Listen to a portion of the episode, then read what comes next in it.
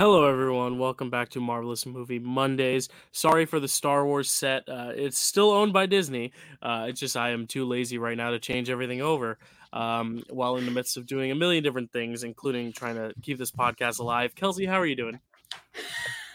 I'm good. I didn't realize we were hanging by a thread, Dill. I am hanging by a thread. Not not like not my life. Like I, I am very you know mentally sane, but or uh, healthy. I, I feel.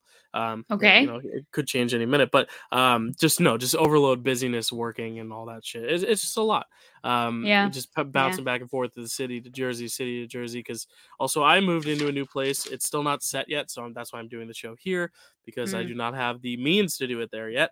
Um, but Kelsey's all moved in, and she's got a great looking set there, some great lights, nice shelf. Uh, very happy that she's found her her home. Um, Thank you. Me so, too. Speaking of home and family, I guess this is a good segue to today's topic, and that is because uh, we don't have Miss Marvel for another week. We will have that next week for you, and we also don't have anything else to talk about. So we were like, let's talk about some older Marvel movies. This is a Marvel podcast, not an MCU podcast. So we are like, yeah, let's talk about the Fantastic Four movies because there may or may not be uh, an appearance from one of them in um, a, a, movie that might be in theaters right now. Um, maybe I, I said maybe. I, I, I, didn't confirm nor deny. Who knows? Um, Elizabeth so, also never met him, so who knows? Yeah, true. Oh, uh, Kelsey's giving away even more details. Uh, no, but in, in honor of a specific just occurrence, uh, whether it be on screen or not, we said let's look at the Fantastic Four movies, not just the original from 2005, not just the sequel, but also the 2015 film, um, also called Fan Four Stick um, well, branded as Fan Four Stick. And I have a fun story to tell. the thing is, with Fantastic Four 2015, I have less to say about the actual movie and more about just like my experience with it. So I can't okay. wait to talk about it. But but let's start at the very beginning, a very good place to start, as Maria von Trapp would say. Um, mm-hmm. Um, let's start with Fantastic Four 2005. Uh, the, the most, I, I think it's the high, highest rated of all the three on Rotten Tomatoes, uh, which may or may not be saying something. um, but uh, yeah, the Tim Story film from 2005. Uh, Kelsey, did you write any synopsises for these or just kind of general thoughts? No, I did write a synopsis. Great. Take Would it away. like to Kelsey. hear it. Tell us. Yeah, I'd love to hear it. Oh, awesome. Good. I'm glad. if you didn't, I probably would have said it anyway. Okay. Um, okay. So Fantastic Four came out in 2005, directed by Tim Story. And here's my synopsis. While on a mission in space, a storm alters the DNA of four astronauts, changing their lives for better or for worse. You decide. yeah, and that's the basic premise for uh, uh you know uh, the, all the Fantastic Four comics, films. Uh, you know, supposedly what we're getting in the future. Yeah, it's it's a team up for great superheroes or great by my. I, I think they're great in design. I, I, think it's a fun batch. You know, you have your strength, you have your you know flexibility, you have someone who can be invisible, but also like shoot these little force field thingies. And you got someone who sets on fire. It's a it's a very eclectic bunch. Mm-hmm. Um, and many people have said that The Incredibles is the best Fantastic Four film ever made um, because it kind of t- it kind of takes a similar template. You have the stretchy one, you have oh, the strong yeah. one, you have the little baby you can catch on fire, you have the Invisible Girl. Except they also add a guy who's really fast, so it's even better. And maybe uh, we should do Fantastic Fives from now on because uh, these three movies flopped. Um, this one not a flop financially. Uh, it was a commercial success, but it was still considered a flop uh, critically. Um, but Kelsey, you have not seen any of these films. This is one I've seen. Mm-hmm. I've seen the 2015 film. I haven't seen Rise of the Silver Surfer, so we're both fresh to that. But as a first time viewer, you know, we're not going to spend all the time breaking down these scenes beat by beat by beat because you know people have seen these movies for a while now. But like, give give your general thoughts if you have any segues to certain aspects of the film we want to talk about. We're, we're going to keep it very lax and casual today because also it is tired and we're filming this late. um, and and Kelsey spent the whole like last few hours watching two of these back to back. So like, yeah, yeah. Um, but what are your thoughts on this OG one? You know, you, fantastic. You got, yeah. yeah. Fantastic Four is definitely fresh on the brain for me right now. I literally just finished the last one, the 2015 version, mm. 10 minutes ago. Right. So, um, you know, I went into this, I didn't really know much about the Fantastic Four deal. I didn't know their origin story. I didn't know how they came about. I mm. I really didn't know much at all. I knew that Chris Evans was Johnny Storm and yeah. Jessica Alba was Sue Storm, and that's about it. Wow. And okay, cool. Yeah. So um you know, I really enjoyed this movie. I really enjoyed wow, okay. the 20, 2005's Fantastic Four because I think that it was like First of all, Chris Evans. Wow, man. I think these movies, I'm dead ass right now. I think they're the, his best work. Like really, he was he was so enjoyable for me in both mm-hmm. these movies, and maybe it's because everything else kind of fell a little flat that he was just a standout. Yeah. But he, he like seriously stole yeah. the show well, let's, for me. Let, us talk about the casting first because I think that's a good place to start. Um, yeah. Now I, have looked up the pronunciation of his name. I'm so uh, sorry if I pronounce this uh, wrong, but uh, Ioan Ioan Gruffudd uh, is is his name. Uh, Reed Richards. Uh, let, us just yes. call him Reed because because that was the best I could do. Uh, you know, he's a familiar face. He's he's in Titanic. He he has a few scenes in Titanic, but like this was like his big uh, main starring role. Um, mm and, and, then we have Jessica Alba, of course, as Sue Storm. Chris Evans is her brother Johnny Storm, and Michael Chiklis as Ben Grimm. That's your that's your big four. Um, you, you said Chris Evans was a standout. I, I do agree. I think his performance is, is probably the standout for sure. Um, I, I do think the character itself, and we'll get into the characters later, but like I think he probably has the least to do in this movie. Like he's always mm-hmm. it always feels like the dramas around Reed and Sue or Ben but mm. not really Johnny ever. And they kind of give him some hmm. forced plots throughout. But like he always feels like the four of the four. You know what I mean? Like, like an afterthought, like, you mean? Not even an afterthought, but always like like serve. He's a very supportive character rather than the lead, uh, and hmm. and and that's where I think he shines. Um, and and I do agree. I think he's very very good and charismatic. Um, I think Michael Chiklis also has a good uh, good grasp on his character. I mean, he's acting through all that makeup too, and you still can like yes. feel all the emotions from him too. Um, yeah, sure. and then the other two. I, I think what's interesting about um, Ioan Gruffudd is that like I, I do think his lines are the most um, cringy uh, across the series just because it's like he delivers a lot of the exposition and he's a scientist who's like, oh, we got to do this, we got to do that. Some of the mm. line deliveries come across weird, but I think he he fits the role well. And then we got Jessica Alba, who uh, was not very uh, uh, much of an actress when she was this role. She was more cast because she was a pretty face.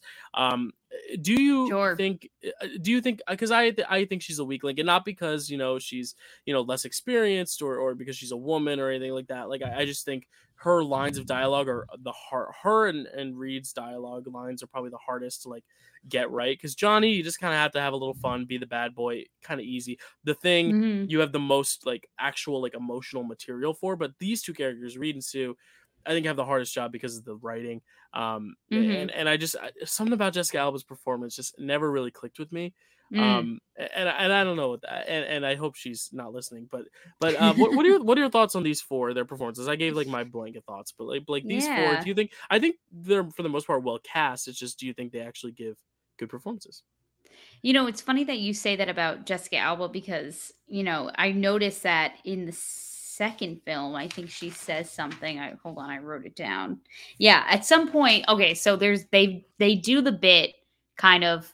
I think multiple times in the first movie and then they do like a callback to it in the second movie where mm-hmm. because she gets invisible but you can still see all her clothes she has to take all of her clothes off and essentially get naked in public right. and in the second movie she has some throw throwaway line about like oh like why does this always happen to me and i'm like well that's because you're jessica alba my girl and obviously like you're the one that you know audiences who are probably you know mainly male are gonna want to be seen you know like oh she has to take off her bra in public so she can be invisible woman like you know and i'm like yeah. and i feel like that's the main reason why she was the weak link for you dill. Oh yeah. Honestly because because i think the directors and the writers kind of used her like you said as, as like almost more of a an object which i, I hate to talk yeah. about but but early 2000s no, a lot of the time women in, in action movies yeah we're, we're like that you know she was there to be the pretty eyepiece where the rest of the characters were kind of doing a lot of the heavy lifting um yeah. and i did make a mistake she did act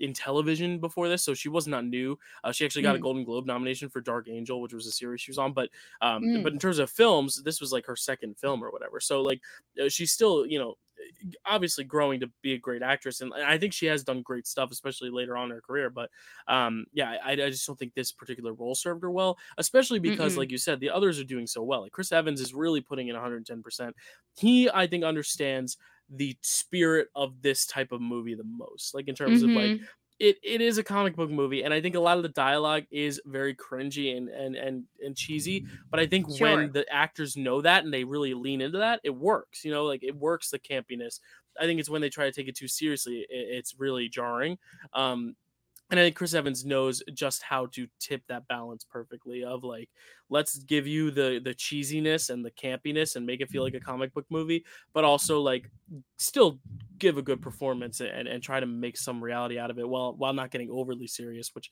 I think just Johnny in general has the ability to be a little bit more comedic than dramatic which really helps you know? Yeah. And I definitely think that like you know, I don't fault Jessica Alba for being like the quote no, unquote no. weak link. Like I just fault the writing and the fact that like yeah. it was like, okay, he's yeah. the smart one, he's the strong one, he's the womanizer, and she's the girl. Like, you know, yeah. like that's how it just kind of felt, like how it was written mm-hmm. and how it was you know portrayed and and all that but yeah and especially in like the incredibles like the women are like the most well-rounded uh, in, mm-hmm. in, terms of characterization like elastigirl and, and violet they have so much in their stories so like it's capable you, you can do a story uh, uh, and we've seen many women superheroes like you can handle those stories very well even in a team um and, and i think that's the kind of the shortcoming of the casting and, and just not the casting but the performances because i think she is the hardest material to work with, which kind of segues us to the writing itself. But um, yeah, yeah, and we could talk a little bit just like about the story in general and, and what we thought of it because it is an origin story. Um, mm-hmm. Uh, kind of you know blanket it's an origin story you know you kind of have to uh, set it up but but i like how you know they kind of set up these different relationships um you know eh, where their their pasts you know kind of connect and like who has an estranged past who's still like close today um but i think the strength of the story uh, or the strength of the film is not in the story it's more in the um, you know the, these characters and enjoying seeing them on the big screen as a unit for the first time mm-hmm. really um, in a big studio fantastic four film. I think that's where the charm comes and i think the action is well done. I, I don't think the effects are really that great anymore, but I think the action itself is creative. It, it does feel like a comic book movie. it's colorful, and I think it succeeds in that regard a lot. Um, and, those are like my biggest positives is the way it looks. It, feels fresh. It feels alive. It feels like there was actually some care put into it, even if the yeah. writing, like I've alluded to, kind of falls short for me. But but please please tell me what you what you think of any and all that. yeah, yeah, of course. So yeah, I was just kind of like jotting down things as I was like putting pieces yeah, together. Yeah. I was like, okay, so I get that like Reed and Sue kind of have a history there. They had a messy breakup at some mm-hmm. point or another. Now she's kind of with this other guy. She's with Victor Von Doom. So I wonder who the villain's gonna be. um, could it could it be him, right? And no. uh they're trying to like track the storm. The storm alters their DNA. Like we'll I mean we'll talk about the 2015 version when we get there, but like it all I I felt like it was an origin story that was kind of classic, but I didn't mind it. You know no, what I mean? Yeah. Like it was and, it was it definitely wasn't like original in any way, but I was just like, you know what? This is giving me all the information I need, and mm-hmm. that's fine. Um, because yeah. I'm still having a good time. And I, th- I think it has to do with also the fact that this is pre MCU, where like it, it's still kind of there's a charm to how they're kind of like figuring out the formula. You know, you didn't have a lot of mm-hmm. superhero movies back then, and I also think another part of it is because it is a team. You have four origin stories, so you can tell four different stories. Um, even though I think Johnny is just kind of thrown in there, I don't think he really is given a lot of like own his own background. Um, Interesting. But like like yeah you just kind of she's she's just kind of like oh yeah my brother's gonna pilot the ship and then he shows up like after mm. we kind of establish sue and richard uh, or sue and reed and then reed and ben and ben's own thing but i think the sure. good thing is that you have four different characters you can you can have four different origin stories whereas when you have one character sometimes an origin story is like all right checking the watch all right what, what's going on here Let, us speed it up here you have yeah. technically five because if you count dr doom also like you have five different origin stories so if one story feels a little tired you transition to the next one and then you transition to the next one. And and I think that's what it does well. You know, if it was just a story about the thing, it, it, might be a little stale because it's just the same thing. It's like, oh, he's sad, he doesn't fit in now that mm. he looks different. His wife doesn't accept, or his fiance, or uh, wife or fiance doesn't accept mm-hmm. him. All mm-hmm. this yada yada yada. Yeah, it might be a little too one note, but then you can transition to Johnny Storm. You know, using his powers to make like cool motorcycle tricks and then you can also yeah. go back to reed and sue. So like i like that there are multiple avenues for origins rather than just one but you still feel like you know the origin of every character. It, it doesn't nothing feels really lost which is good. Yeah.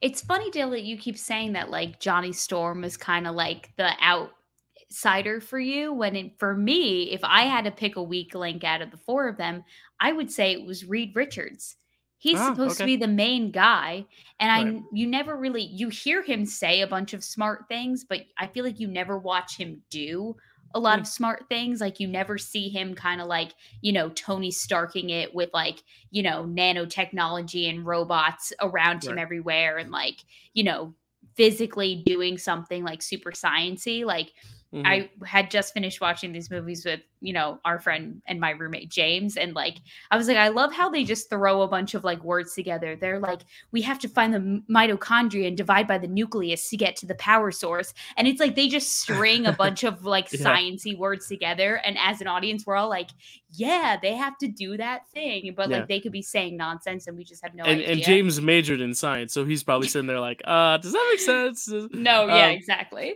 Yeah. But, and, it's, and then even when point. he yeah and even when he gets his power granted i i think his power is probably the least interesting out of the four of them like i think mm. elastigirl is the only one who can really make like being super flexible and bendy interesting mm. but for some reason i just feel like he's not really showcased that much like in the fight sequences and you know in the last epic battle like i feel like he only does like one or two things and then it's kind of up to the rest of the three of them simply because like just being bendy and stretchy like doesn't really yeah. serve that yeah, much. you know yeah, what I mean? I've, I've, never really considered that only because I know the comics. I know he is the leader, so I, my brain mm-hmm. is already there. But I, I do sure. like that idea as a perspective of someone who who did not know, you know, this unit and and like feeling like the other three are more central figures to the overall story than him. And that's a good point because, yeah, I, feel like yeah he's got to be that linchpin, but they also make him a little too um, grounded to where it's like there's not as much fun with this you know there, there's mm-hmm. not a mm-hmm. lot to explore there um it, it, does seem like a lot of like reed stuff is with another character rather than on his own let's like reed and sue or reed and ben um two relationships i think are done well but um mm-hmm. yeah that's a that's a really good point because yeah, like I said earlier, I don't think he gives a bad performance, but I think his material is probably the the most noticeably like like the moments where I notice it's the worst is when he's talking to Sue because I think just a lot of the dialogue just seems a little unnatural and maybe it is just his delivery sure. maybe it's the fact that like the other characters are so distinctly unique that like we latch onto them more than him. Um sure. And, and it's interesting because because when we talked about Doctor Strange, oh sorry, or a movie that maybe this character might have appeared in, um you were you were like, wait, he's the smartest man in the world and and that's the whole thing is that like he is the smartest man in the universe according to the comics and i think even this movie doesn't fully explore that as yeah, no um and, and i think that'd be that'd be really cool if they did um eh, let's talk about the thing real quick because we haven't talked a lot about him I think yeah. this is my favorite of the four characters, origin story wise. Like I loved what they did with this, the idea of you know not fitting in and all that stuff. Because mm-hmm. I feel like in Hulk, and I love the Hulk, he's my favorite. But I feel like in some of the movies, it's like you know he becomes hulk he's evil and he just smashes a bunch of shit and then you know you get a lot of the reflection from bruce but here he's living as the monster and it's mm-hmm. it's like it's it's as if we got professor hulk off the bat like he's able to still make connections and, and comment on things and react human like even in this monster like form um, and, mm. and mm-hmm. I really like that. And, and, those scenes where he is, you know, approaching Debbie and, and she gives the ring on the bridge back. And, mm. and she also mm-hmm. just like mm-hmm. is, is afraid of him and he has to hide in the dark with his, with, with his trench coat and hat, which is so funny.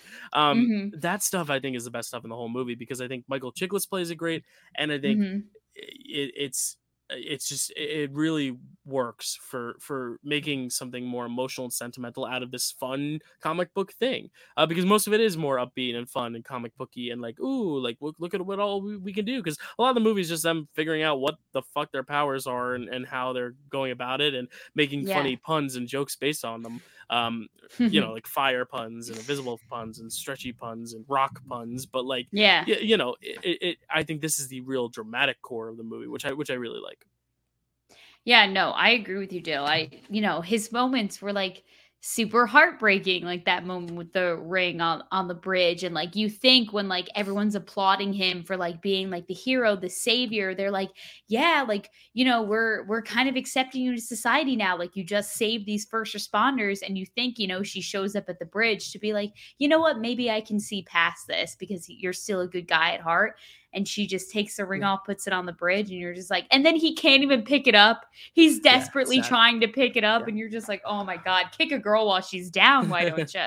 but I'll say I I've said it once on this podcast, and I'll say it again. You want to know what my favorite part of the thing was is what? that he was in a suit and it was tangible and practical. I was about to bring it, that up, yeah. And it yeah. wasn't CGI at all. It was it was very real and and it just made it so much more fun to watch. And I think it makes the rest of the film severely dated because everything else isn't. And I think that's mm. where it kind of loses me and why I do sure. spin more negatively on the movie. And we haven't talked about it yet, is the effects. I think the actual premise and the color is fine, but the actual effects look like shit. I mean, especially the stretchy 2005. Effects. The stretchy effects look like shit. The invisible effects look god awful. Uh, yeah. Victor Von Doom looks fine, but it's it, like the thing is so tangible, like you said, but nothing else is. So it just kind of feels a little out of place. Johnny Storm not as much only because fire is probably the easiest CGI to do. It's the easiest sure. thing because you can put it over someone and it'll still look real or whatever. But the, yeah. the bendy stuff and the invisible stuff, it looked really, really bad and dated. And I, I watched this movie when I was a kid once or twice. It didn't look as bad, but now it's like, oh, it's it's glaringly bad.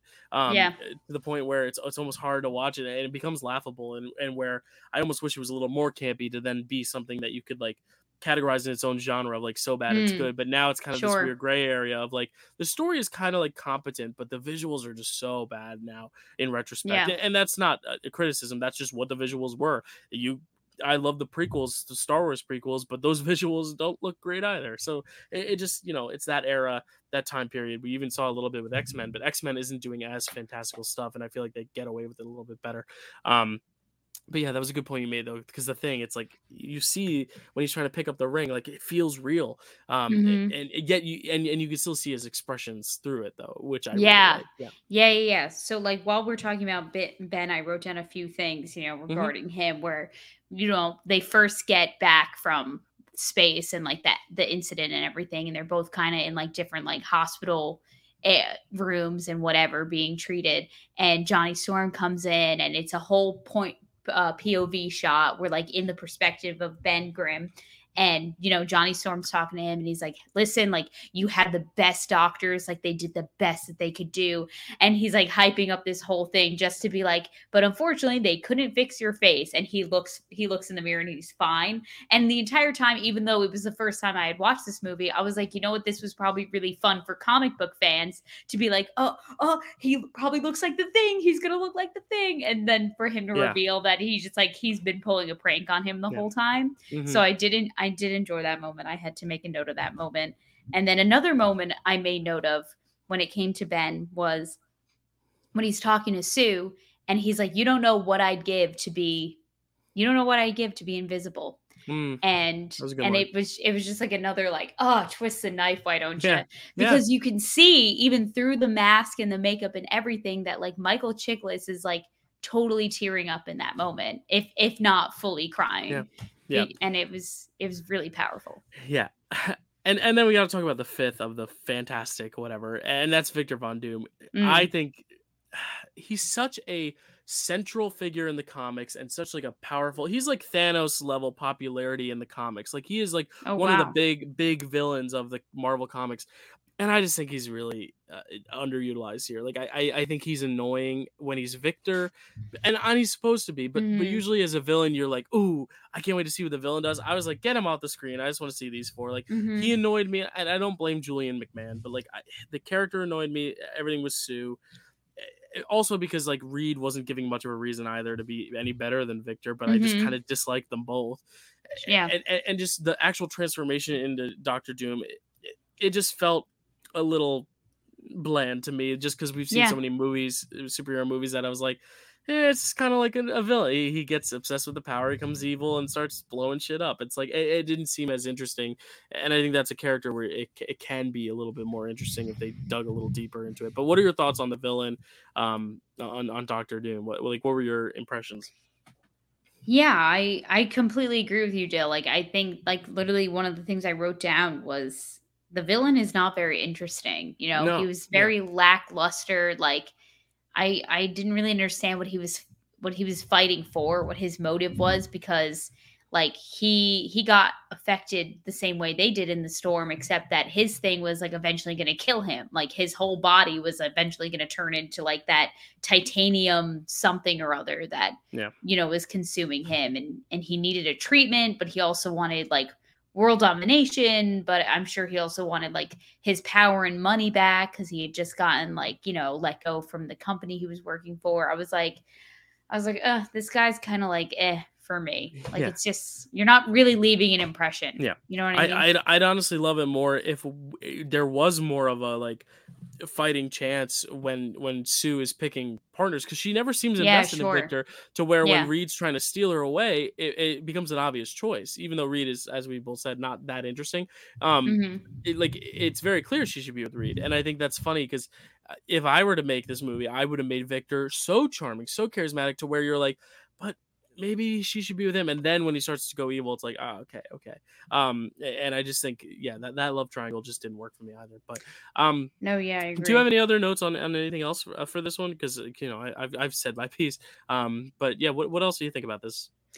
Well, I did make a note that well, I wrote down some lines that I just thought were funny, and okay. during the moment where they're on the bridge and like the whole like uh, bridge sequence, firefighter all that uh, sequence is happening at some point, you know, they're like Sue, like get invisible, and then she's trying to get invisible, but you can see her clothes, and then like she reappears, and now she's in a bra and underwear, and Chris Evans just goes, "I'm gonna need therapy," and he just like he just I can't I can't say enough good things about what I thought yeah. about Chris Evans in this movie mm-hmm. because I think that he just throwed he th- throwed. Hello, Throw. am I? Can I English? I'm confused. He threw away all of his lines like so perfectly. Like it was, it was almost just like this character just felt so effortless for him. Mm-hmm. And I know that he's, you know, probably a, a sweetheart in person, but like this, like this douchebag womanizer he was playing was just like it just felt like so natural like it just came yeah. so easy to, for him so i i had to write that down and i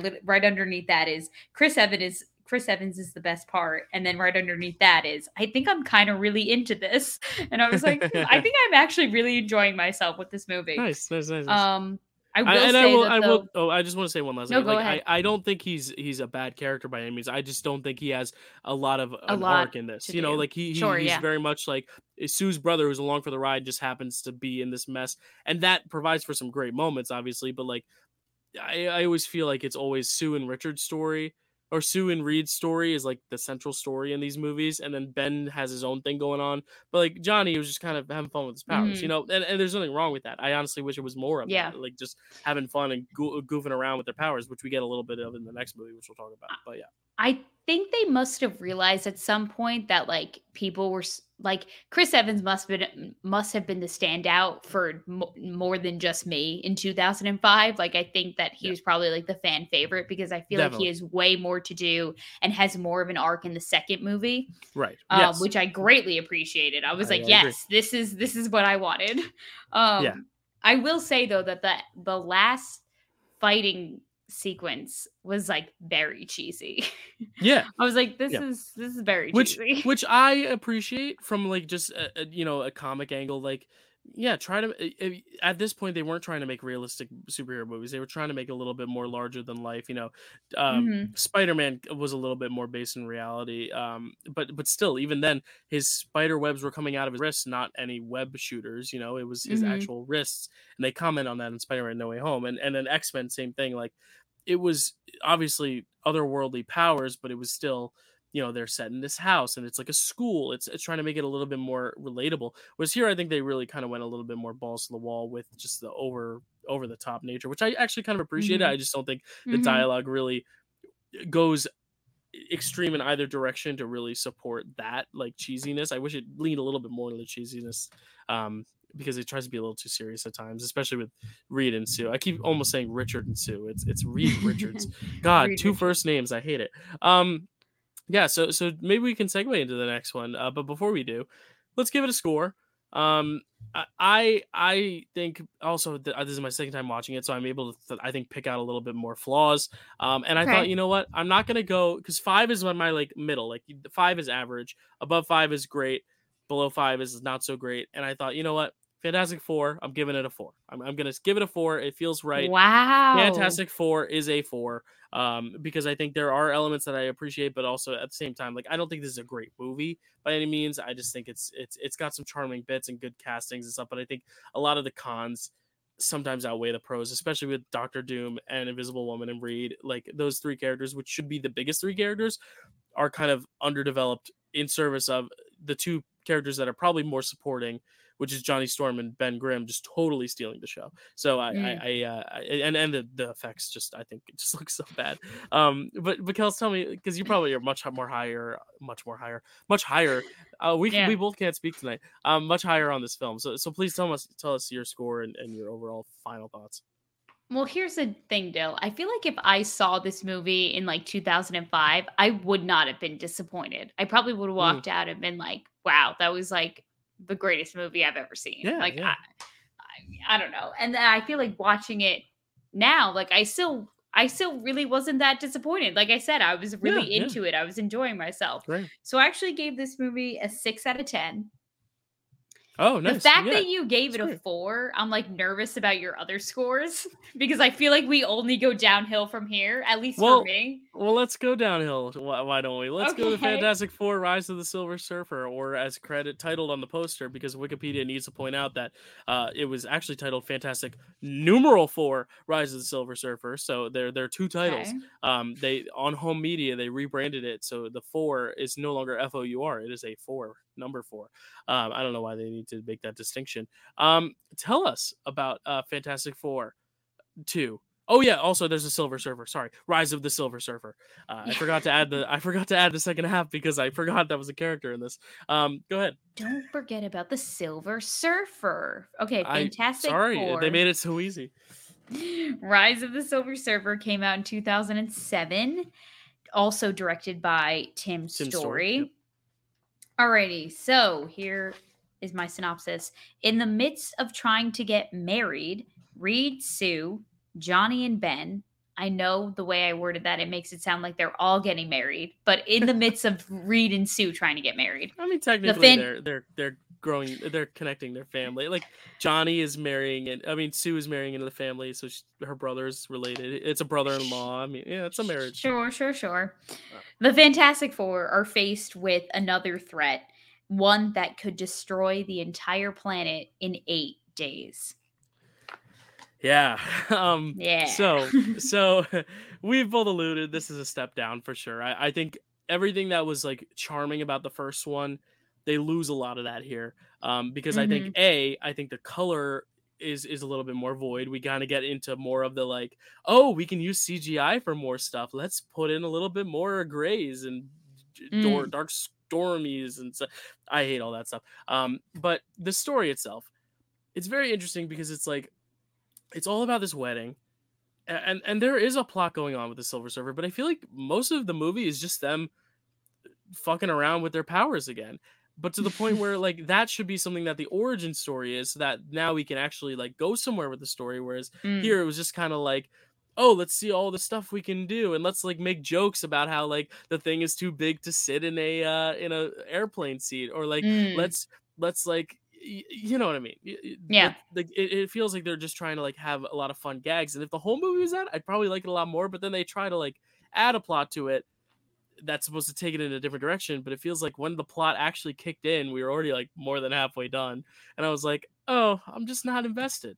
Um, and because again, I'll say it again, Sue and Reed just are not that interesting at, on their own and together yeah it's even cringier just not because they're a bad couple like great happy for them but like the dialogue between them is just so so cheesy but not like mm. the fun cheesy not campy it's like just like ugh, it's like cringy you know what i mean um, yeah. But but please tell tell me your thoughts on this because you've alluded also that you don't love this as much. Yeah, this one was definitely definitely a step down for me. Also, I forgot to mention that we did Stan Lee was featured in oh, yeah, um, yeah. the last one.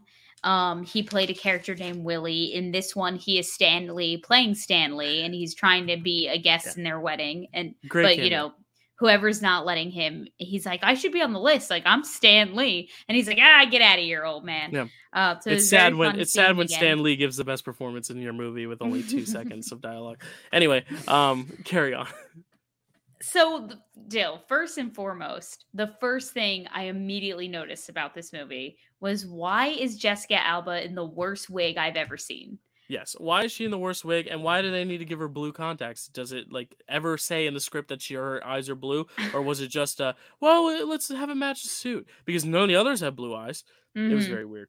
Anyway, yeah, uh, yeah. Design choices already not good very weird stylistic choices for her. We're introduced to this like antagonist force that's kind of zipping through the air. It's making it snow. Now there's craters in the earth. There's a lot going on. And now Reed the entire time is being an asshat because he's like, no, no, no, I'm focusing on our wedding. I'm focusing on our wedding. Just kidding. I'm tinkering in the garage again. Like it's totally yeah. like Tony and Iron Man 3, yeah. where he's Except, like, yeah. I'm here for you, Pepper, but actually I'm working out in the garage and building more suits and Except having in, PTSD yeah, in 2007, texting was still like relatively new, so like they mm. really made it a point to be like, "Oh, I'm texting," and it's like, yeah, okay, yeah, yeah, yeah, no, um, it, it, that's a part that feels super dated, but also like, you're really gonna bring your cell phone to a wedding, like, mm-hmm.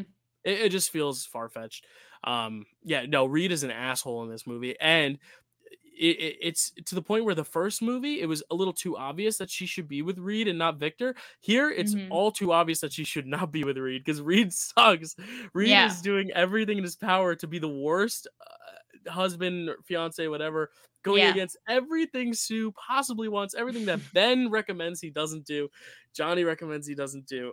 Oh, man, like Reed is the worst in this movie, and not the acting, not the performance, but the character is just the worst. Yeah, and like you, like he's like, no, I don't have time to work on your project, military. I have a wedding to do. And you're like, yeah, like, oh my God, like he's picking her over science. This is mm-hmm. amazing. Mm-hmm. And he's fucking lying. And I was like, well, right. this just makes him unlikable. And like in the first movie, like you tried so hard for me to like this character. And I was like, okay, fine. I like him. And now everything that you made me like about him, you just tossed out the window in the first 10 minutes of this second film. I was yeah. like, okay, well, now I really don't care if they're together anymore or anything. I will say the romance I do like to see. I, I like to see the thing get his gal, Kerry Washington. Um, That's an another thing we didn't bring up in the first one. Yeah. Kerry Washington playing a blind woman who's in love with the thing. I didn't even get that she was blind. She's blind. See, that She's just blind. went over my head. Oh, okay. So no, she so like that's yeah. Uh, I thought that was like a really sweet moment. I was like, oh, so she she loved it. So she only loves him because she can't see him. And yes. Like, see, I hate it even more now. I I should I, will keep it. I'm sorry four, to burst your bubble, Dale, but they have the whole blind. bit in wow. the first movie. He goes to get a drink at the bar, and she's like, oh, like put it on my tab, and then you like see her like she gets her like stick out, and he's like, oh, like if you could see me, like you probably you know wouldn't be uh, so nice to me or something. And yeah. she's like, oh, then like let me like touch you, like whatever. And she's yeah. like, you know, being different isn't all that bad. And he's like, trust me, like it's not one of those times. Mm. And then, you know, they I, I like how he's finding his yeah. happiness his happiness though, compared to what, you know, the woman who had left him. You know, yeah, I, I, I think it's like, because I, I think it's because I watch all these movies very relatively back to back to back that I just that that detail just slipped over my head. Sure. And because because she doesn't really move or act like a blind person she just says it um you know like she's very you know it always seems like she's responding you know and and i obviously I, i've not been around a ton of blind people but like i feel like she she makes really good eye contact and like really is really facially communicative uh, mm-hmm. and and and moves around pretty well that i just didn't realize she was blind that's my fault. Uh, kids, if you're going to take bathroom breaks during the movies, pause them, um, because then you miss important details like that. But but that also makes me angry because it's like, oh, so sh- sh- if she could see him, would she hate him still? Maybe not. Yeah. But but it certainly helps that she doesn't have to look at him. And is that to say that the only per- people who the thing could get with are people that can't see what he looks like?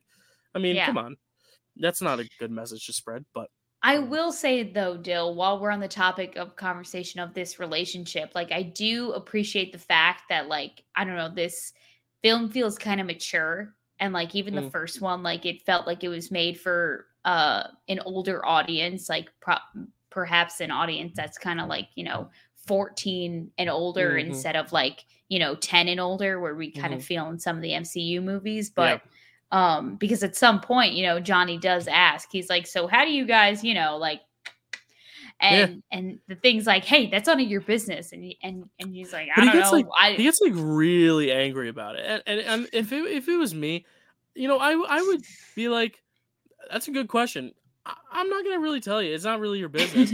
but like he gets so pissed off about it. I'm like, why yeah. can he not? Like, is that why? Or but also they don't explain it. Oh, it's you just, think there's like gets... a hitting meaning behind it? Like, well, I don't know. It's just, we can't. He's so angry and doesn't really explain why he's so angry. He just like, like he's so pissed it's a off. Sore subject. Yeah, he's like, I'm like, oh my god! Like he just asked you a question, and yeah. obviously he said it in a joking manner, but it's like he was curious, as I'm sure a lot of people were. If their minds were wandering enough during this film, they probably thought once yeah. or twice, you know, how does the thing fuck? I don't know. I don't. I didn't question it, but um, but some people do. I mean, I'm sure That's people question it with the Hulk Johnny. too.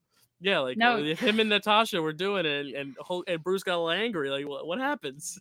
Especially, never I, mind. Never. I, am not gonna go there. I can we? I almost, we're just. I almost got. I almost got into Ant Man up Thanos butthole territory, and it, it got. It, it would have gotten really nasty really fast. So I'm not gonna talk about Please. it the imagery, the imagery, and like the like like, like what if he what if he hul- what if he hulks no, out while no he's no no Jill, we're not going there. We're not going there.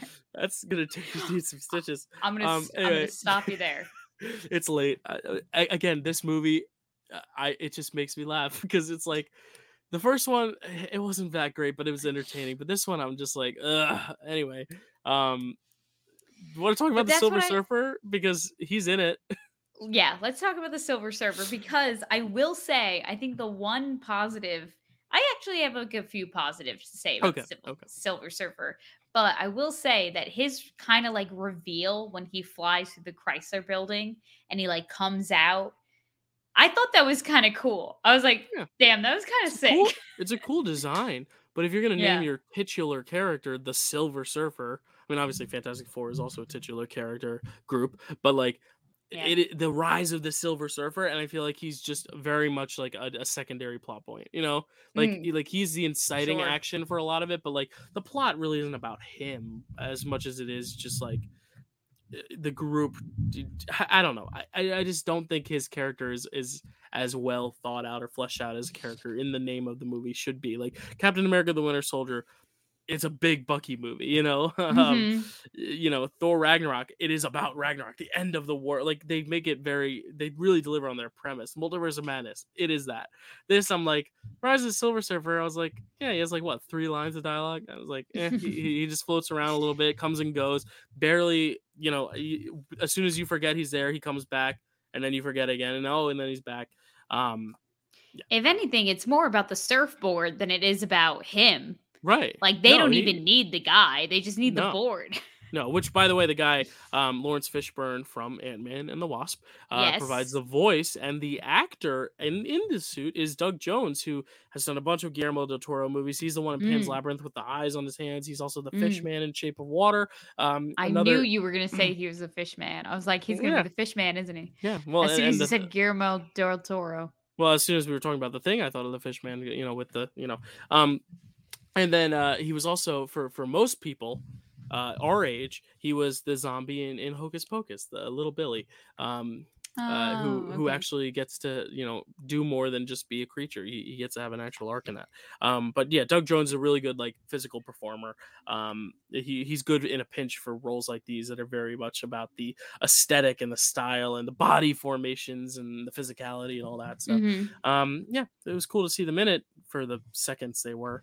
Um, just not a fan of this this character. I, I just don't think it's utilized well so Dill, at one point, he flies up to space and is like, "I'm doing the duty you sent me to do," and I, I literally wrote down what in the Arishem is going on because this is exactly what like the Eternals was, where they would just like right. float up into another dimension, and Arishem would be like, "Yes, you are doing the job I sent you to do," and I didn't fully understand who this guy's working for. He keeps war- warning us time and time again. He's like, "He's coming, he's coming. I can't stop it." Galactus, and, yeah and and uh Sue Storm is just like we all have a choice like you don't have to be the bad guy and then like you know eventually he you know brings Sue back to life whatever and I was like I literally wrote down I was like yo is Sue dead like this kind of sucks And because uh, you know they're gonna bring her back too. It's just one of those things Yeah. where like of all the four to die, she's probably the most crucial because like they're not just gonna end on them not getting married. Like if they killed Johnny or Mm. Ben, it would have been a little more suspenseful for me. But the fact that they killed Sue, Yeah. like, she's gotta be alive again because neither of us had seen this one, so I was like, I was waiting to see, but I was pretty sure she'd be alive. Um, yeah.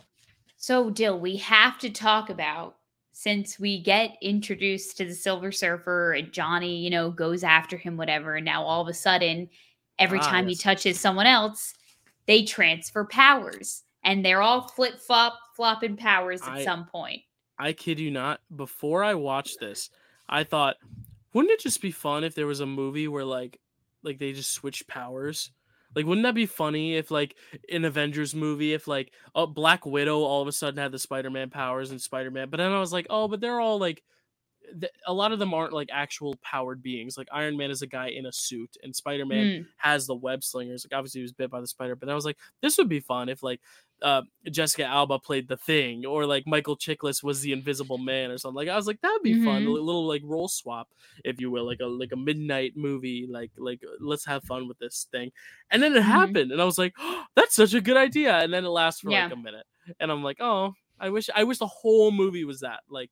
Just them like swapping it because they bring it back at the end with like Chris Yeah. Evans, but like I, I wish it was just like this fun like if I were to make a movie like this and and notice that the story wasn't that interesting, I'd be like, why not just make like a fun like slapstick comedy about these superheroes who keep switching bodies and need to figure out their Mm. powers, and then give them like some sort of action mission to do, like make a shorter movie. Uh, Yeah, like that's what you can have fun with with, with a group like this with a stretchy guy and Sure. invisible girl and i liked how they did that for the minute they did it i was like that's a fun idea where like you get to see michael chiklis also there he probably said in his contract he was like i want them to see my face for a shot of Mm. this um sure. like i i like that that that was a fun scene i like i actually enjoyed that I will say when it first started happening, like when Sue first like got on fire and Yeah. she's just floating up and screaming her head off. Jessica Alba, she's screaming at the top of her lungs about how the fact that she's on fire. Granted, I would probably be screaming as well. Yeah. But I was like, this is kind of ridiculous. And I and you kept and it's funny that you were like, oh, like I wish it went on longer. I wish it was kind of like the rest of the movie. I thought it went on too long. I was like, I was like, all right, we have to like move past this. Like Maybe not the fire. actual- it's fine. yeah maybe not the actual scene when uh, went on should have gone on longer but th- that Yeah. premise should have been explored further like i wish they'd played around a little bit more with the body swap stuff not like have sue screaming for two hours like that i don't need but you know like like make it just just yeah have fun with all these powers and then maybe bring in like some x-men powers or something where like chris evans gets some wolverine claws he's like what's going on here like like make some Mm. fun ip crossovers or something like Yeah. something fun like that would have been would have been nice like even just make a short film of that just like a 10 minute you know fantastic four trying to get their powers sorted out and they're all swapping i don't know i i think that'd be fun um i do have to say though there's Okay. one more talk there's one more talking point i have and that is and, and, and oh we should probably talk about dr doom too because he's also in this for some reason. Um eh, but because they they shipped him away and it could have been easy as that just ship him away. But of Mhm. course the, the post credits had to have him open his eyes and now it's like okay i gotta get dr doom in here. Anyway we'll talk about that in a sec but i gotta say i don't know if they were fooling around or if they were just like you know really good friends or really close or just really good actors but didn't realize what parts they were playing but jessica alba and chris evans have way too much sexual chemistry for siblings. Way too much to the point where there's a moment when when jessica or sorry sue eh, survives at the end and johnny like walks up to her and like gives her a hug that like i was convinced they were gonna make out. I was like they they were so close and i was like are they going there? Like okay um uh no it was it was Is this the turn this movie's taking? I'm gonna tell you right now, if you rewatch this and watch for the two of them in their scenes together, it gets oddly uh, uncomfortable. Um, to the point where you're like, hmm.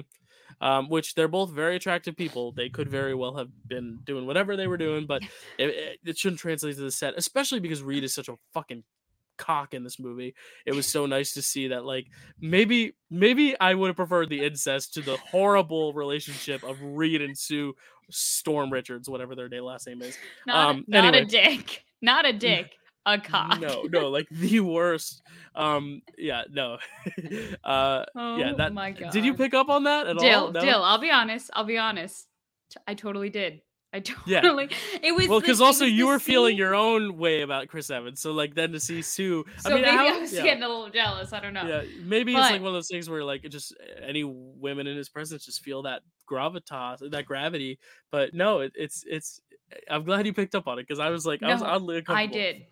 No, it was during the scene where you know it way in the beginning where she's she comes in in her wedding dress and that he's too. getting ready to walk her down the aisle. I dead ass thought they were gonna kiss. Up and down. He looked up I was down. like, they're gonna kiss. He was like, "Oh yeah, sis," and it was like, "Ugh, get it, stop he it." Was, he was like, "You look beautiful," and then he like got really close to her, like like scanned her face, like looked looked her up and down, and was like, "Dad would be proud." And I was like, "I think they're gonna kiss." I'm I'm glad you picked up on that too because that was another moment. But you know, the the last one is the one that was in my brain. But yeah, no, it happens twice, and it probably happens more often than we think. Like if we were to actually yeah. like, go and watch frame by frame, there's probably moments. I mean, like. I don't know if that was Chris Evans checking out Jessica Alba, or if that was an intentional choice, or if the director was like, "Let's let's fuck with the audience." I don't know. Um, yeah. I don't but, know, man. I don't. I don't know. Before we move on to Victor, real quick, I did want to say while we were talking about the shifting of powers, at some point when Chris Evans like turns into the thing and the thing gets his powers, I'm sorry, but like Chris Evans, like with the thing stuff on, I'm like, why did he look like Tom Brady? He looked like Tom Brady. I thought you were gonna go like a different route and say like he looked good, but like I'm glad you. No, you brought, no, no. I was like, no, so Kelsey, are like, you? no, he looked like a big meathead with like a big ass head that's been morphed from years of playing football and like the helmet, and it, it was just not a good look. I was like, no. uh, he looks no. like Tom Brady. Yeah, and then and, also and, obviously as a as Giants fan, so I'm like, you know, fuck Tom Brady. Yeah, sorry if you're watching this and you love Tom Brady. We do not. Um, mm. we still mm. support you watching this show, but but if you don't support us after that, I'm sorry.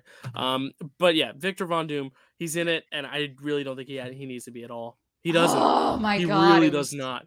You could have any other Ooh, character be the corny. one who wants to get his hand on the on the skateboard too, but like, also it's like or, or surfboard wherever it is, but like. Mm-hmm. He, they almost try to make him good for a little while, and he's like working with the team, but then immediately he's not. It, it was too much of a rehash of the first one when you already have an underdeveloped, boring villain. To just bring him back to do the same exact shit again, it, it just mm-hmm. ugh, it did not work for me at all. No, no. not at all. Yeah. I was like, I literally wrote down, I was like, Victor's the big baddie again. He sucks. Yeah. And like not in like not like a oh my god, he's so good at being a villain. I hate him. No, I mm-hmm. just hate him because he sucks. Yeah, it's it's not like it's not like Umbridge in, in Order of Phoenix where I'm like, I hate that movie because I hate her, but she's doing mm-hmm. so well at making me mm-hmm. hate her. Mm-hmm. It just yeah. he's just not good. Um, not the actor, but the I mean maybe the actor's not good. I don't know. I don't know him. Um, so I don't care to say I don't know if I say this or not, but I, I don't think the performance is that great. Um yeah, sure. no, not a not a fan of this movie. Um, I, am gonna cut that four and a half and get and give it a two here. I'm not gonna go all the way down to one. I'll I'll save that for later. Um, but or or not. Maybe maybe I'll give it a, a one zero to the next one, a, a big old ten. But uh, this one gives gives I give it two four, so a whole star out of five. Um, what what would you give this? I gave this one a fantastic four out of ten. Okay, so and only because yeah. I I started with a three, and then I just thought about Chris Evans again, and I was like, yeah, I'll give it a four. Great. Um, speaking of four, let's talk about Fan Four Stick, uh, aka oh, Fantastic Four. I'm sorry, oh. real quick. They had yes. a weird culture appropriated wedding at the end with Jessica Alba, oh yeah, like a kimono in like ja- in Japan. That? I don't know. How did they end up in Japan? Like, yeah, at first she was like, "Let's have like a, a big public wedding," and he's like, "I have a different thing in mind. I thought they were gonna like go to the courthouse or like have it mm-hmm. between the mm-hmm. four of them." And no, it, it yeah. is still a full wedding. It's just in some village in Japan and they're being completely cultural appropriation and all that jazz. And it's it's awkward. And he still gets a text. And now the character growth isn't that he's learned not to text at his wedding, it's that she now allows him to. And she's the one who says, let's skip to the end because my man knows right. And we gotta conform to my man because guess what? If someone pulls out a cell phone at my wedding, oh, good for him let's go do what he needs to do. It's not it's not my wedding or anything. Um, oh, and let me throw the bouquet and have my brother light it on fire. Uh, yeah. A moment everyone looks forward to at their wedding day. Throw in the bouquet and let's ruin that fucking moment too. Uh, this movie is fucking shite. Um, all right. also, Johnny the entire time is trying to hit on like that military girl, and the entire Random time girl. she's like, "You need to be a better person," and he's like, "Okay, fine, I'll work on me. I'll work on me," you know. And right at the end, she's about to catch it. He finally got his dream girl, and he's like, No, not ready for commitment. Have to burn this bouquet. And I'm yeah. like, Johnny, what happened to your character development? there was out no, the window. that character was dumb too. I was like, they're just forcing everything on us. Anyway, she we, we gotta have move a name. On. Like, what even was yeah. her name? Who knows? Girl. Um, we gotta move on. Uh, no, that wasn't me saying girl. We got to move on. That was that was me responding to your question and answering. Her name is girl, and now we've got to move on to Fantastic Four 2015. I have some great stories about this. I um before I get into the summary and then and then I'll I'll okay. talk about my personal experience watching this for the first uh first time.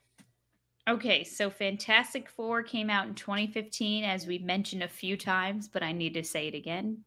Um, it was directed by Josh Trank. Yep, you got it. Yeah. Cool.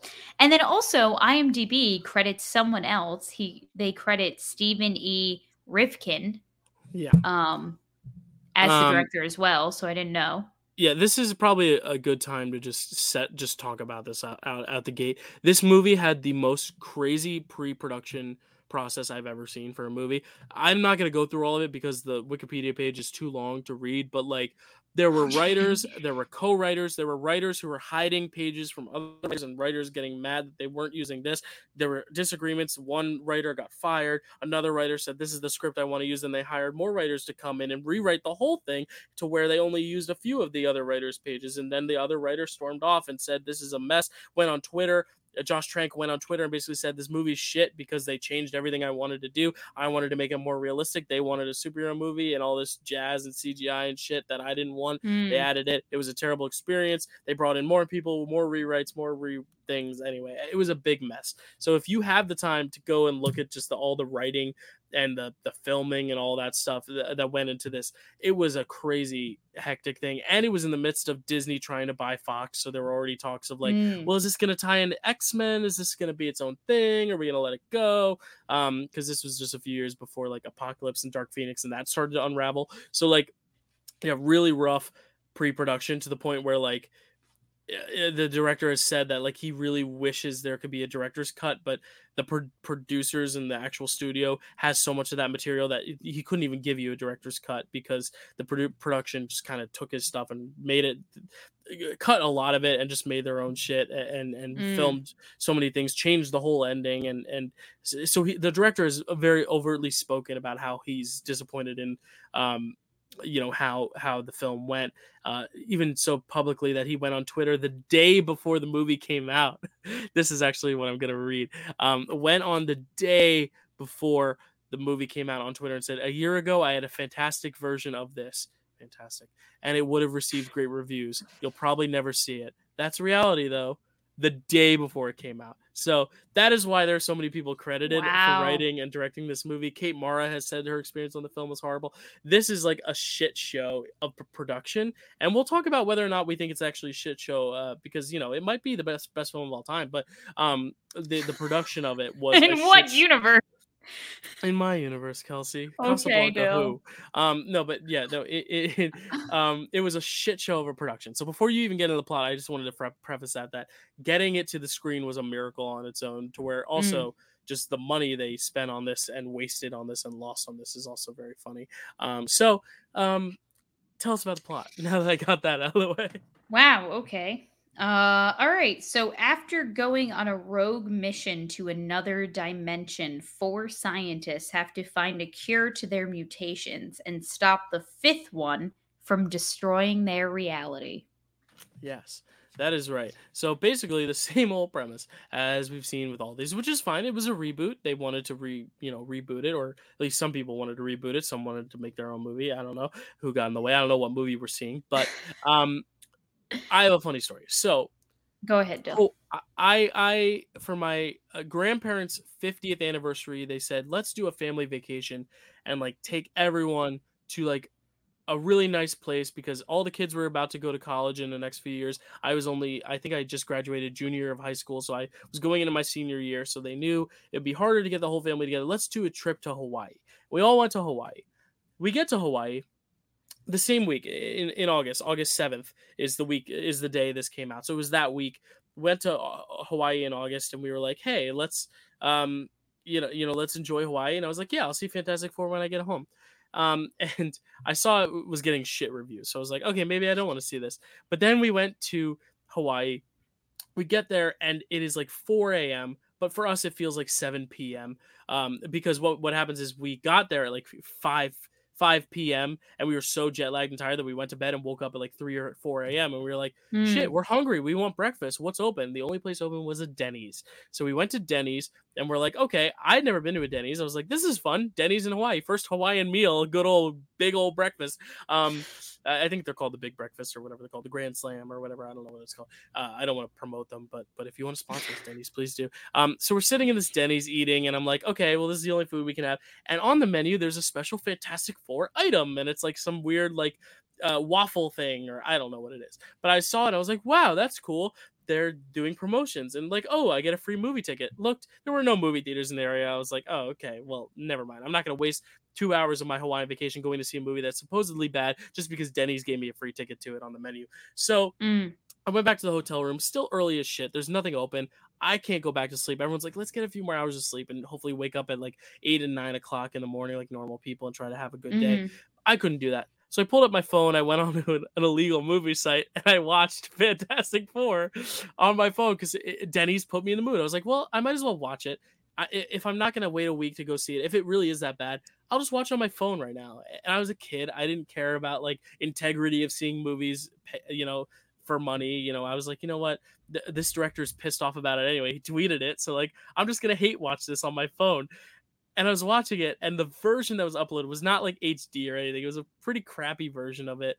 I was watching it, and I was like, okay, okay. And then the end comes. I'm like, wait a sec they haven't even had any action sequences. I think there's a lot of this cut out. I think there's a lot of movie cut out. And then I looked at the runtime. I was like, wait, no, this is this is the runtime of the movie. Wait, it's about to end in 10 minutes and they still haven't had an action sequence. And I was like, wait, is this the whole movie? Then it ended, and I was like, uh, and then it was time to wake up and go and do Hawaiian things. But that is my story because I think that it encompasses all my feelings toward this movie. Mm. And I I hate mm-hmm. watched it illegally on my phone after going to a Denny's and eating a really bad waffle inspired by this movie. So, um, in Hawaii. Um, wow. yeah, and and I actually had my first like breakup ever in my life, uh, like a few days before. So it was just a really shit shit time. Um, so that's that's wow. my story about Fantastic Four. What a dark place. I will not watch this movie any other way but my phone, by the way. I watched this movie for this podcast on my phone because I can't do it any other way. I watched it on Disney Plus, so it was a nicer quality, but I can't do it any other way. Anyway, Kelsey, give me your thoughts now that I've rambled. But that was my story. Well, first and foremost, still, I want to talk about the cast because we have a new, okay. we have yes. new cast members playing these Let's roles. So, movie, yeah.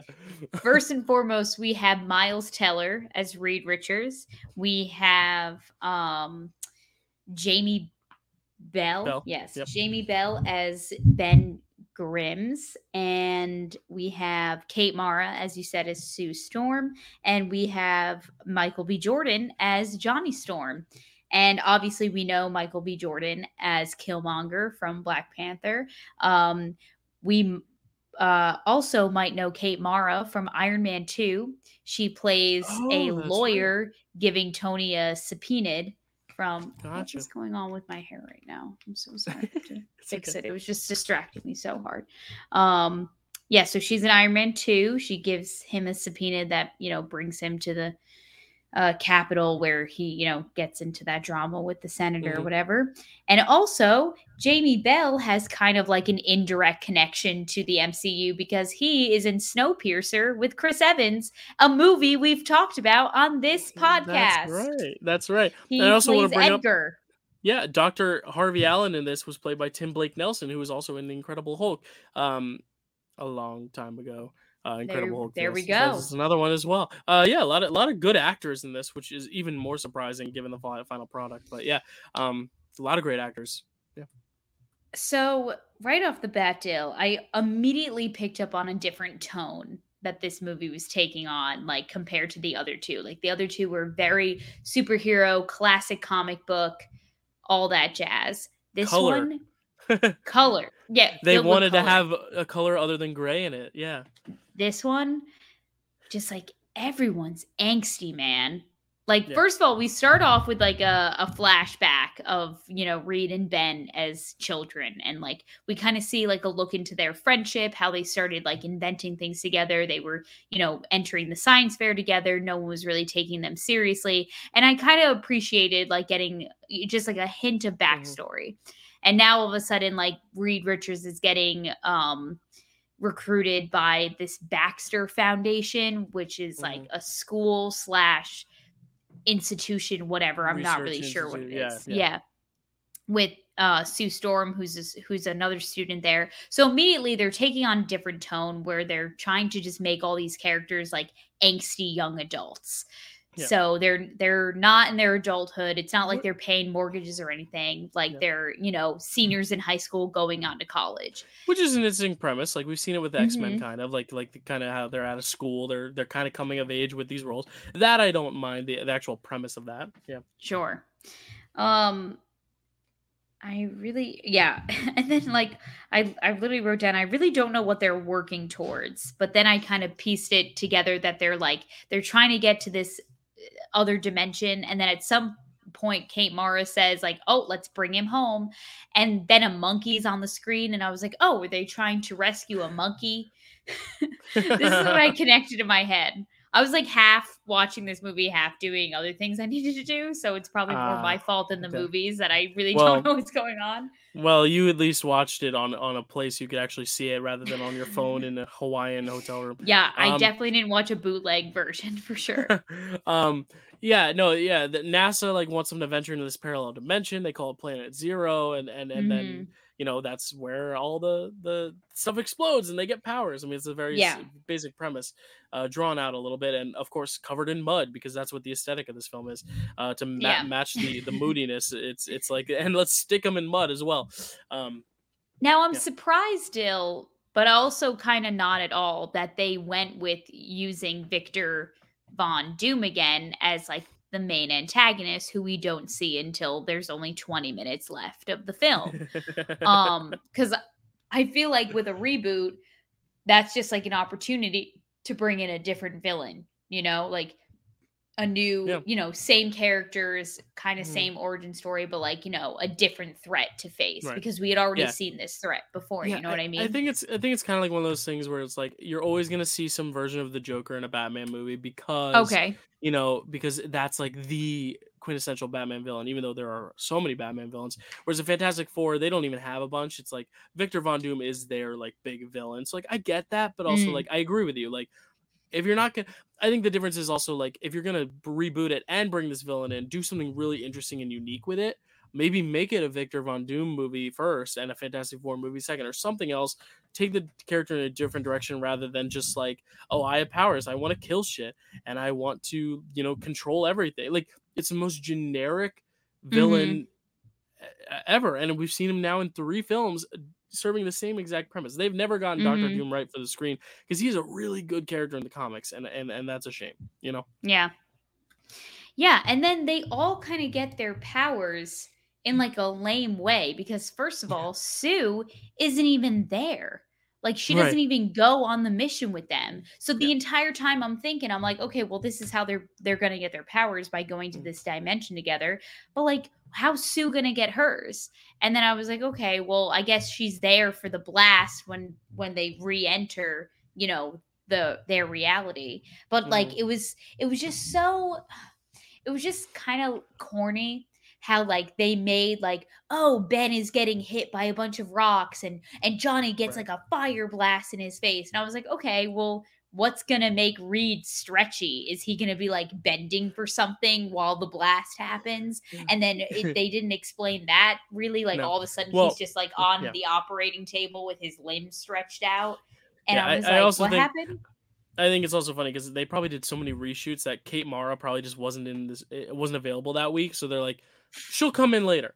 I really do think that's what a lot of this movie is. Is like, Maybe. oh well, we can't get Doctor Doom in in the studio for another few months. All right, well let's just tack his stuff on at the end of the filming process and hope we can get he can get it. Like it really feels like that, disjointed by the way characters come and go and the way they're given certain plot lines and the way time jumps and the way the aesthetics are used and the different locations. It feels very mis mis uh, mismatched, jumbled up.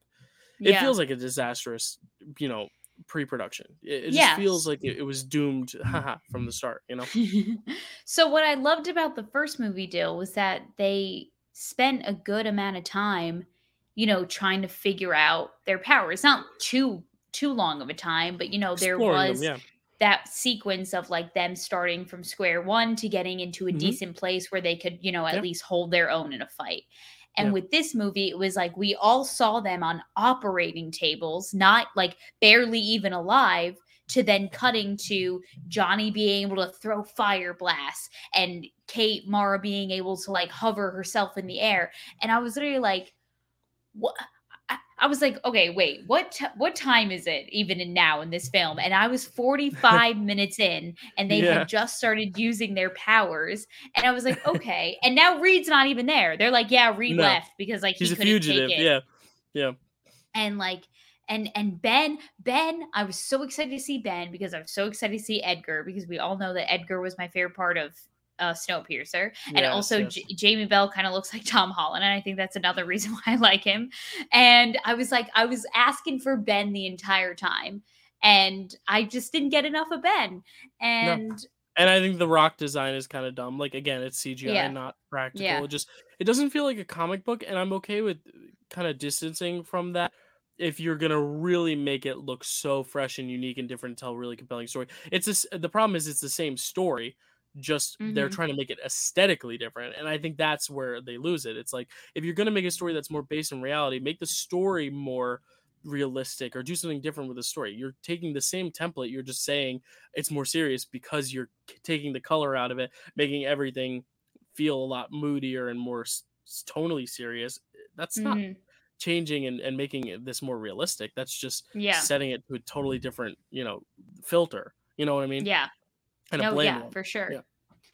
And then we finally get so I'm like, all right, so like who's the villain now? And now they're kind of fighting about whether or not they're gonna get a cure to like cure themselves. And Kate Mara is like, Well, I'm not gonna be anyone's tool. I'm like, Well then girl, why are you in the training facility learning how to do force fields? I would just be sitting around twiddling my thumbs if I was just Yeah. waiting around for a cure. I'm like, why are you It's- why are you yeah. enhancing your power? I don't get it.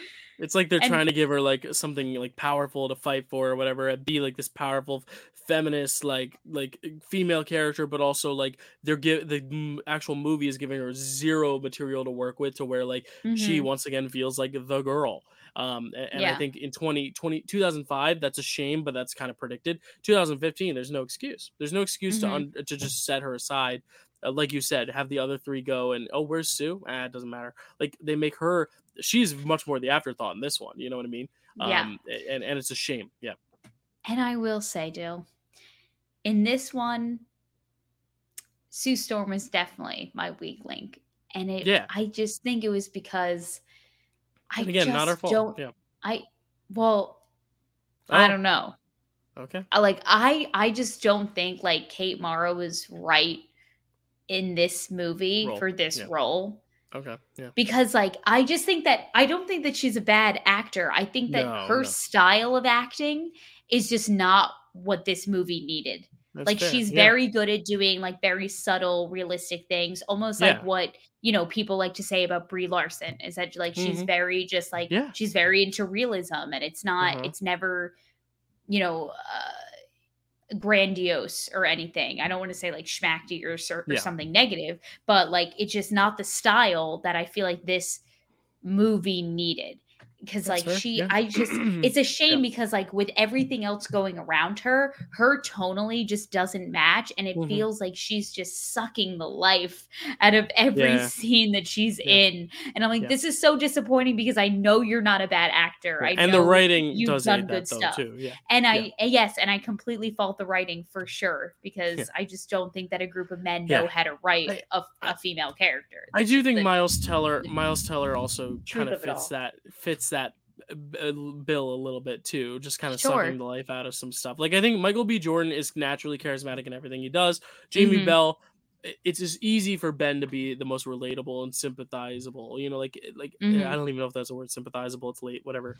Put it in my. I pff, I I'm following what you're saying, so it doesn't Um, But matter. like, yeah, Ben Ben is the one that we're gonna like feel for. Aw, and Michael B. Jordan as an actor, kind of charismatic. The other two, again, kind of like the other movies. You know, like you, it really lands on the writing and the performances to make those characters great or not. Um, and, and I and I love Miles Teller too. I, I love Whiplash. I I've seen Top Gun Maverick now three times and it's only been out for a week because Wow. he's he's really great in it. He's he's really great in it. Uh, yeah, it's one of the best films I've seen. Um, so yeah, Wow. uh, at least at least uh, yeah, this decade. Um, but yeah, no, like he is a good actor, and and this this makes it even more infuriating because we're not getting great performances from him or Kate Mara or Toby Kebbell or any of these people to the extent of what we know they're capable of for sure. hmm And Yeah. I will say though, I thought that this movie did a better job of showcasing Reed and his powers. Okay. Like they Yes. had him do a sequence where he was kind of like on the run from the military, trying to find him in the woods, and then he even had like a good battle moment between him and uh, Victor at the end. Like I just thought that. You know, and especially because he had the whole kind of like flashback in the beginning and him at the science fair, I was like, this guy feels you know like a sciencey nerd. Like i i totally i'm vibing mm-hmm. with this character and then he gets these powers that you know he kind of has to figure out himself because he you know the first thing he wants to do is go save his friend go help his friend. He's like oh my god i, I have to get to ben. So he Yeah. like forces his limbs back to normal. I thought like that was all very cool. Like that was Yeah. working for me and i think that this movie was the best at showcasing Reed, who's supposed to be Mr. Fantastic, like literally the guy. And I feel like in all three of these movies, even though this one was the best version of it, it still wasn't done well. You know what I mean? And I'm like, yeah, he's the guy. And so then we get to an hour and 20 minutes in the film, and the Fantastic Four, the name of the movie, they haven't even interacted yet. We don't know what they fight like together. They haven't been practicing together. They haven't been communicating. They're just raw dogging it into battle. They're just going in blind. And I'm like, Yeah. and and now like Victor's back, and I will say the first action sequence too. The first like action sequence yes, doesn't even happen until way into it. Yes, it's literally the first and last action sequence in the movie. That's Yeah. that's it. Uh, But I will say, when it came to Victor, like he had he had some pretty gruesome death moments. Like the first guy he killed, like the, his face just like exploded in the helmet, and I was like, okay, that Mhm. that was interesting to look at at least, Yeah. um, for better or for worse. And I was just like, I was like, I can't believe this. Also, I couldn't move past the fact that they didn't put trousers on Ben. He was naked.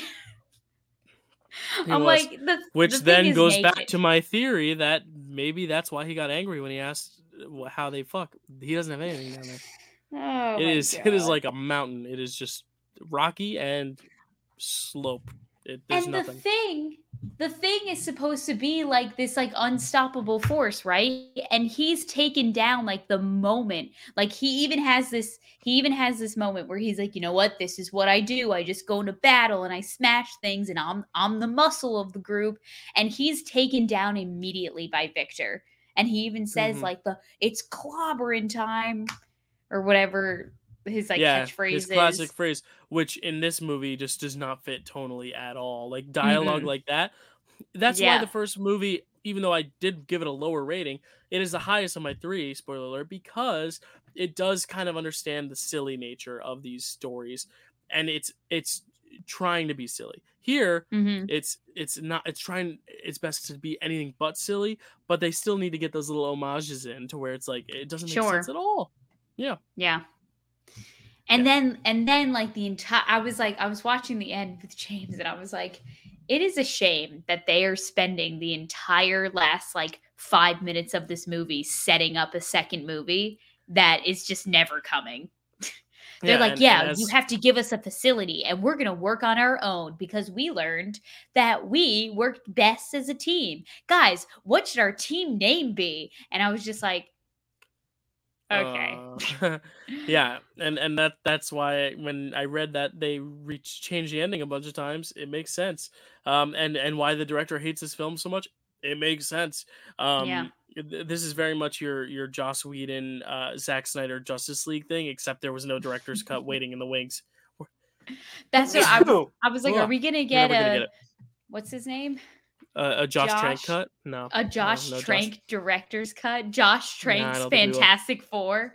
That'd be. I don't think we will. I honestly, that'd be funny, and I and I would watch that if it came out. Maybe. Just um, and, and that's not and that's not been. to excuse that's not to excuse Josh Trank because what he might have been going for might have been even worse or just as bad as this anyway and if a lot of the stuff on set that kate mara has said she didn't like was was a very toxic environment if he had mm. to do with that too then there's no excuse for that either but but i do feel like i would have liked to see him have more control in general than he did on this movie because i think it's just a big pile of muddy shite um so kelsey are you going even lower on this rating? Are you going higher? What where are you settling for for Fantastic Four 2015?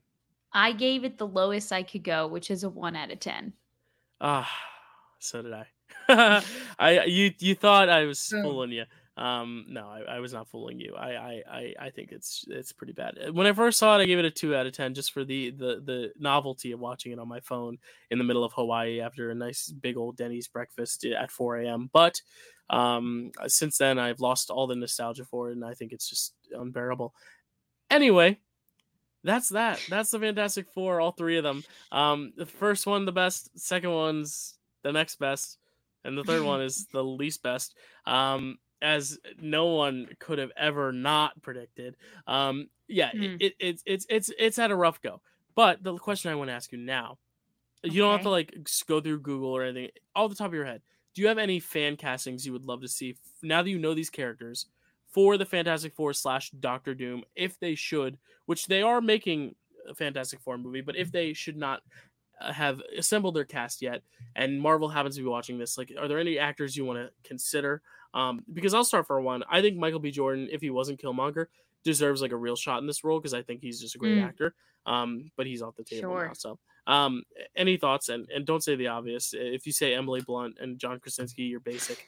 Um, so, uh, what, no, what do you think? No.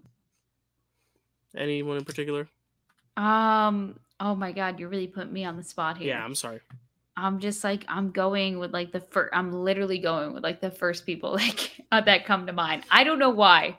Maybe it's just because I I adore her so much. But I I the first person that came to mind for Sue Storm was Emma Watson.